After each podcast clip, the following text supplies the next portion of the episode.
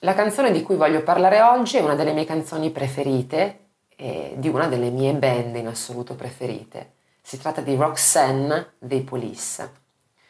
Eh, Roxanne mi piace così tanto forse perché è una delle canzoni che mi piace di più cantare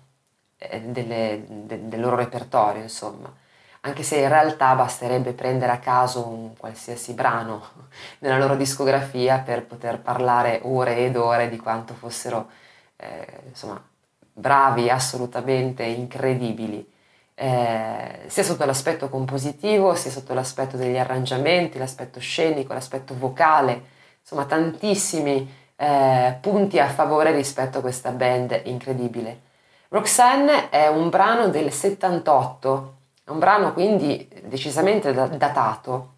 però se si ascolta oggi eh, nella loro versione originale e comunque se si ascolta la maggior parte dei loro pezzi nella loro versione originale, oggi le sonorità sono veramente incredibilmente attuali, cioè non, eh, non sapendolo non si direbbe che si tratta di un disco del 78, proprio perché hanno eh,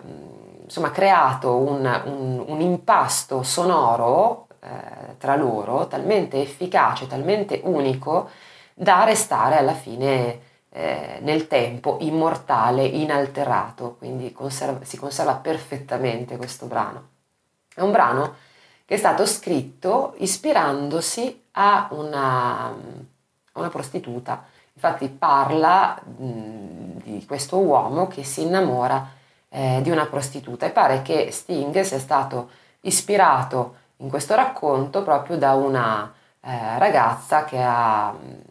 così visto accanto, accanto a un hotel a Parigi in cui loro alloggiavano per, una, per un concerto e da lì insomma ha tratto lo spunto e ha immaginato questa storia, ha cominciato a pensare, pensa innamorarsi di, eh, di questa ragazza, che cosa vorrebbe dire e da lì nasce appunto il testo di Roxanne. Il brano è un brano nel quale si riconoscono chiaramente i tratti distintivi dei Police, band che agli esordi fu catalogata come punk addirittura, però eh, io trovo che eh, i Police siano una band punk nello spirito, senz'altro, però hanno talmente tante contaminazioni, tra cui una predominanza del reggae che eh, insomma devia un po' da un genere così, eh, come si dice così, ingabbiato come mh, mm, può essere in questo caso il punk, ma qualsiasi altro genere. Infatti ci sono poi influenze differenti, a parte il reggae, dal pop rock, eh, la new wave, insomma ci sono diversi spunti musicali nella loro, nella loro produzione artistica. Qual è il, poi il punto di forza di questa canzone? Il punto di forza è sicuramente, almeno a mio avviso, questo connubio perfetto tra una parte strumentale molto ritmica, molto ehm, essenziale però, perché d'altronde i Police erano un trio, quindi batteria, chitarra e basso, e una vocalità così avvolgente come quella di Sting. Sting ovviamente è uno di quei cantanti che si notano, si notano molto e per una, un timbro molto particolare, molto eh,